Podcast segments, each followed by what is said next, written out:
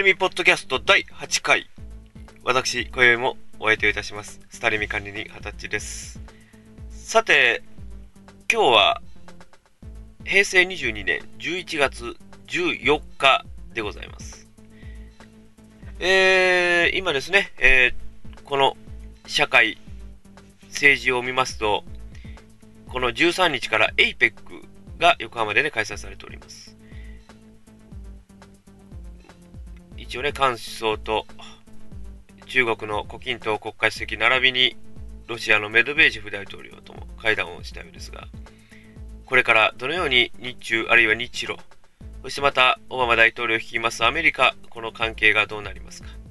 あとですね、えー、ティーピーピー を韓首相は推し進めていくと発言をいたしました。まあそれ以外にですね、いろいろニュースがございますが、まあ、ちょっとこのニュースをですね、ちょっとこう私なりの視点でまたひねくれながら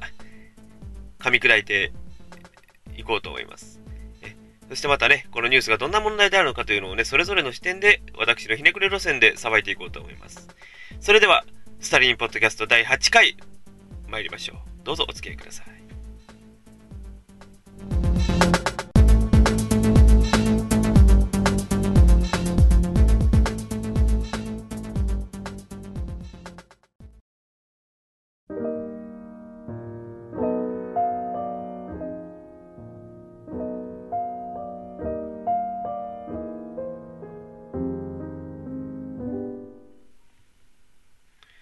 さて、このスタルミポッドキャストだいはちかいはですね、えー、このニュースをそれぞれ私の二十歳のひねくれ視点でさばきまして、こういう問題なのでじゃあどうなのかということをですね、えー、皆様にお伝えできればと思います。今日はね、えー、前半後半同じような内容で活かしていただきます。さて、にかいめにもお話をいたしましたが、尖閣諸島沖の中国漁船衝突、えー、これに関してね、えー、神戸のだいご管区海上保安本部の海上自衛官、海上保安官ですねが流出をさせたということを認めました。実はこの海上保安官に対してですね、それぞれ賛否両論ございます。まあ大体海上保安官の擁護の方はですね、ここまで勇気を持って出してくれたんだからそれでいいじゃないかという意見があるのと、一方でこれがね面白いんですよ。海上保安官出したこと自体を責めているのではなくて、これを出させる状況を作ったのは一体誰やということをですね言っておりますですね。まあ私はね、もうどっちの肩も持ちません。ただこれだけ言えるのがですね、海上保安官がああいう行動を起こしたからこそ日本人が初めて分かったっていうことでもあるんですね。まあなぜ公開したかったいうこと、まあちょっとね、あの理由がちょっとまだ曖昧ですけどもね、ただこれだけ見てみると海上保安官の意見も納得をしますしね、えー、それに賛否両論ある皆さんの意見も納得できるんですよ。で、まあ、情報公開とねよく言いますが、まああのー、なぜこう船長を釈放してしまったからいうところからも全ての不信感が始まってるわけですね。本当ね、ちょっと消せないんですよね、いろいろ見てる限りね。で、海上保安官の方を言っておられましたが、会社の ユーエスビー メモリー、まあ、会社いうかその保安本部ですね、 ユーエスビー を使ってから自分のメモリに動かしたと。でいざ私物のいきなり使うとセキュリティ機能が働くと。なるほどねっていう話なんですね。まあこの海上保安官もね、まあその実際にその家族もいる環境でしょうし、まあこのまままあその中国がまあ反日でもいろいろやっておりますが、それをそのまま日本は指を加えて見とかなければいけなかったのかなという、そういう気持ちになったんでしょうね。まあまだよんじゅうさんさいの方でしたかね。まあいろいろ思い巡らすこともあったんでしょうけれども、でもね、あの内部告発って難しいんですよ。ねえ、本当。それはなぜかというとね、今までやってきたことに対する一つの造反でもあるんですね。本当難しいんですよ。だから、昔、とある運送会社でですね、その会社の内部を告発してしまったがばっかりにということがありましたね。もちろん、あの、今はもう名誉回復をなさられておられますが、ただまあ、悪いことをね、そのまま野放しにしておくのはどうかという機運が今、高まっております。まあ、この海上保安官の方も、一体どういう魂胆を持ってされたのかいうのは私には分かりません。まあでも出していただいたことに関してはね、本当に、まあ、こういうのが見えたということで、ある一定の評価は国もすべきではないでしょうか。なんかこう、国の対応がなんかこう、後手後手に回っているような、そんな気がしますね。まあ、もうその出したことに対することよりも国会の方では責任問題に波及しておりますが、まだ責任問題を話す場ではないと思うんですがね、どうしてこういうふうになったのかということをまず全貌把握が大事じゃないですか。やっぱりそこが大事でしょう。全貌把握せずしていきなり責任論なんてよく言えますね。まだ早いと僕は思いますね。だからちょっとね、あのー、一回事柄を整理してから話をされた方がいいかと思いますね。まあここはね、ちょっとまた国の問題ですので、またそこは国会なり警察なり、えー、はたまたその所管長がやっていただけるもんであろうというふうに思いますね。で、続きましての話ですが、今ですね、まあ、エーペック、アジア太平洋経済協力会議というのをやっておられますが、あれね、私ちょっと思うんですがね、例えば、まあ今日、菅首相、あのー、いろんな閣僚と会っておりましたが、あの時ものすごいにこやかなんですね。で、まあ、どのか、どこの閣僚もそうであろうと思いますが、必ずその表と裏というのが必ずあるべきだと思うんですね。まあ、あるべきいうか、あると思うんですね。で、私がちょっと気になったのはですね、菅さん、表ではにこやかに笑顔でってやってますけど、裏どんなんなんでしょうね。この野郎とか思ってるんでしょうかね。でも実際今、ロシア、中国、あとまあアメリカとの関係であるとか、あといろんな近隣諸国の関係とかもあるでしょうけども、でもどうなんでしょうね。例えばああいう国際会議の場でブチ切れをしたらどうなるんでしょうかね。いや、よく思いますね。あの昔ね、あの僕見てね、一番ショッキングな内容のがあったんですよ。あの昔ね、日本テレビ系でね、エックス テレビっていう番組を昔やってたんですよ。その時にね、あの、今ね、ちょっと引退されましたけど、あの、上岡龍太郎さん。あの方がですね、ひたすら エーディー を叱ってる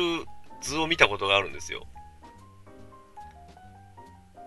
あれ、まあ、要はテレビの中ですから、当然テレビの中の番組内で、スタッフを叱ってるわけですよね。まあ、軽く言えばお説教タイムですよね。まあ、それとか、まあ、恫喝してる場面いうのをずっとこう生放送で見るっていうのはどうなんですかね。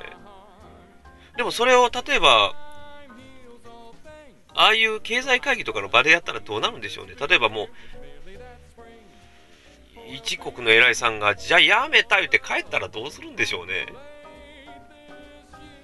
まあそれか、台湾の国会じゃありませんが、いきなりどつき合い殴り合いの大喧嘩。これしたらどうなるんでしょうね。やっぱり戦争に発展するんですかね。一番難しい話ですよね。でもあのー、もう首脳さんがね、このニコニコしながらね、こう、話をしてるのがどうもね、違和感がありすぎるんですね。だから、前もそうでしたやん。あのー、北朝鮮の金正日総書記と小泉首相が喋った時にですね、あんなにこやかに話してましたかね。なんかちょっと、金正日総書記の方はなんかこう、むすーっとして、小泉さんもむすーっとしてたような。まあそれお互い怒る理由があったんでしょうね。でも、あれもしお互いニコニコニコニコ話してたら何かおかしい気しません？そんな気がするんですけどね。やっぱり、外交も裏と表の顔が必要なんでしょうか。それでは後半はちょっと、あまりにもつまらないと思われがちなニュースをちょっとこうかいつまんで始めてみると思います。よろしくお願いいたします。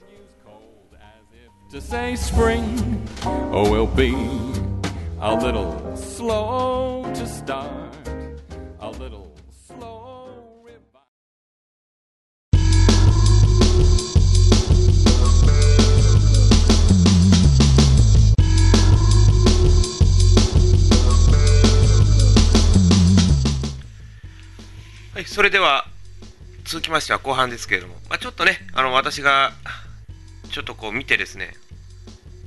えっというような内容ですね、ちょっとニュースがございましたので、そのニュースをちょっとかいつまんで皆さんに、まあ、お伝えをしながら、ちょっと独特しい視点で、えー、いつも通りのひねくれ視点でさばいていこうと思います。さて、えー、先般ですかね、え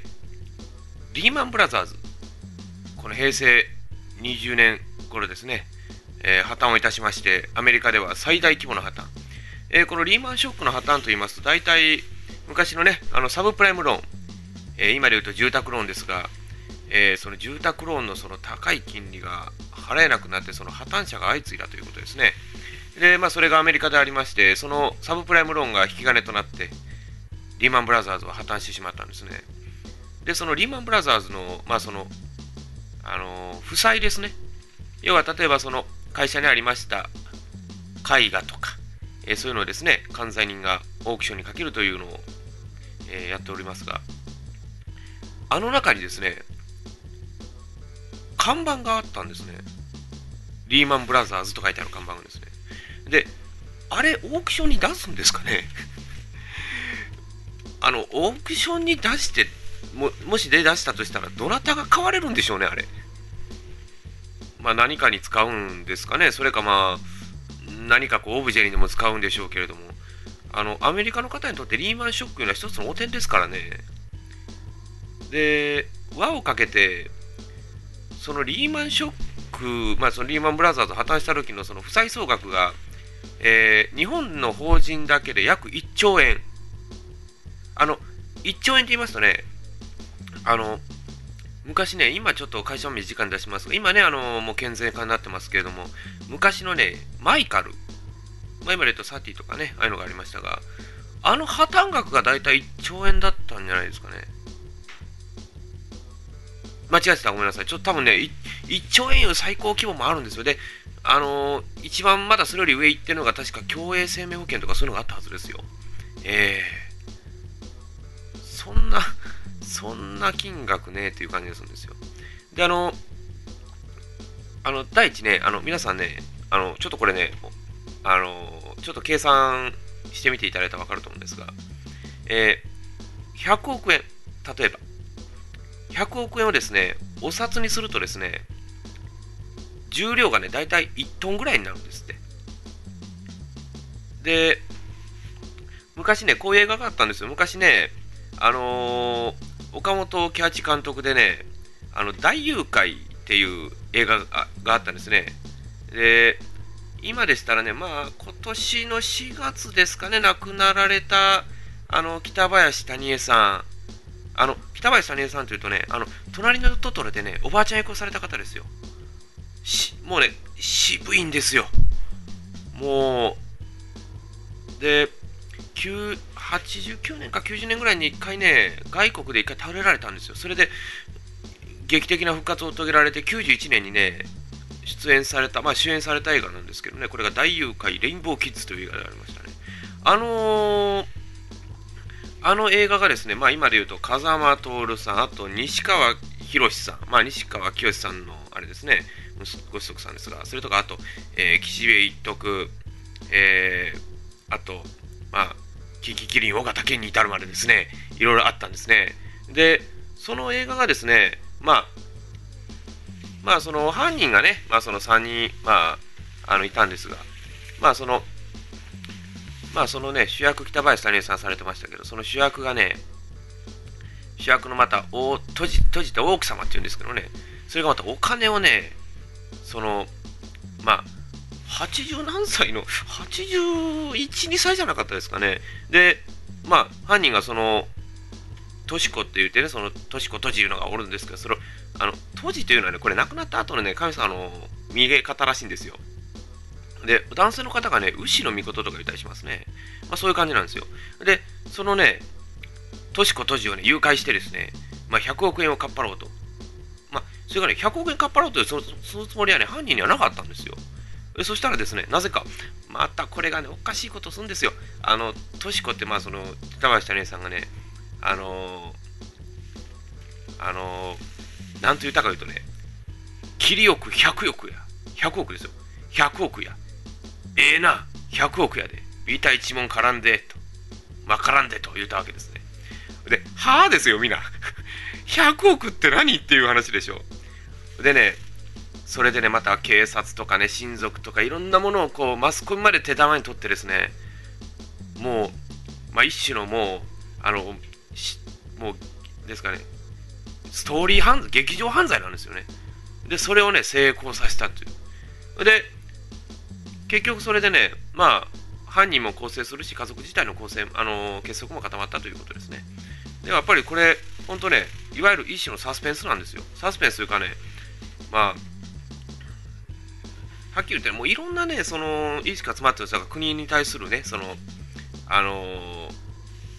復讐とかね、そういう政府のそのグッというそういう不満をね表した映画でもあったんですね。で、あとですね、まあ、まあこれはまあぜひともその映画、まあ今レンタルありますから見てください。で、あとですね、面白いちょっと陳情が岡山県内でありましたので、一つお伝えしておきましょう。えー、岡山県北のねとある団体がですね、自治体に言った一言、熊を山に放さないでほしいという陳情なんですね。で、えとか思いますけど、あの、実はですね、これ、ちょっと理由があるんですね。あの、今ね、熊の被害が、まあ、その岡山のみならず全国的に増えてますが、その捕獲した熊をですね、岡山県いうのは、すべて山に返してたんですね。で、お隣、広島県というのはですね、その熊はほとんど殺処分になってたんですね。もう皆さんも熊を亡き者にするというね、そういう方式を取っていたんですが、岡山はもうそれを戻してしまいますので、あの要は熊がまた戻ってきて悪さをしてしまったら困るということなんですね。で、またそれからね、あのまあ、それを返さないでほしいという陳情をねしたらしいんですが、まあちょっとね、私たちもやっぱりそういう気候変化とかそういうのがねあるからこそ、熊が出てきてきて、こう人間の領域まで入り込んできて、人間をまああのちょっと怪我をさせてしまったりとか、人間に襲いかかるとかね、そういうことがありますんでね、まあ、ぜひともちょっとそういうことも考えていただきながら、まあ、熊にやられないようにちょっとお気をつけをねいただければと思います。はい、で、あとまあ一つね、あの今ねちょっと交通事故大変増えてます。えー、今日昨日ねあのー、結構大きい事故もあったみたいですし、でこの前なんかはあの七五三帰りのね、あの子供さん家族、家族の方が乗られたのが崖から落ちたように、そういう事故も聞いておりますんでね、まあ、ぜひともちょっと、これからじゅういちがつ、じゅうにがつ、ね、あのー、師走の時期に入りますから、どうぞ、あのー、お気をつけいただきながら、車の運転等もなさっていただければと思います。はい。え、お送りいたしました、このスタリミポッドキャストだいはちかい、いかがでしたでしょうか。え、まあ今日はですね、ちょっとまあ、お堅い話で、ちょっと後半はね、ゆるい話をちょっとしてみましたけれども、まあ、あのー、ほんとね、それぞれのニュースにはそれぞれの訳があるというね、ことを、皆さんもね、よく見ていただきながらね、お分かりいただけたと思います。まあ、あのー、ちょっとね、あの多少脱線はしておりますが、え、まあ、どうぞね、あのー、また、この、こういう話ね、ちょっと何回かまたやってみようと思いますんでね、どうぞまたあのよろしくお願いをいたしましょう。それではまた次回お会いいたしましょう。